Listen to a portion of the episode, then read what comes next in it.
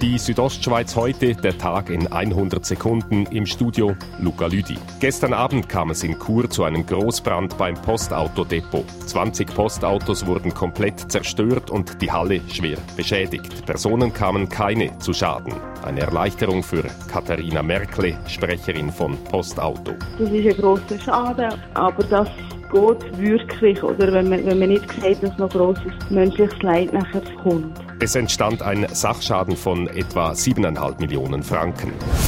Weiterhin ungeklärt bleibt die Brandursache. Dazu Anita Senti von der Capo. Es ist ja so, dass Brandermittler noch nicht haben können reingehen Aktuell wird von Statiker beurteilt, wie man das Gebäude sichern kann. Der weitere Postautobetrieb ist dank Ersatzfahrzeugen gesichert.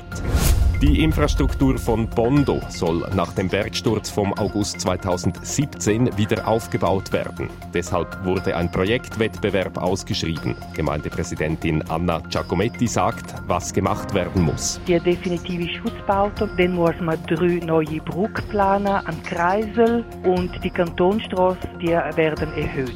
Der Gewinner sollte bis Ende Jahr feststehen.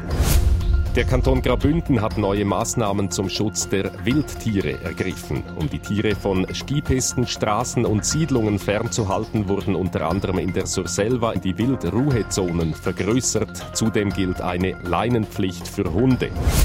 Die Südostschweiz heute, der Tag in 100 Sekunden, auch als Podcast erhältlich.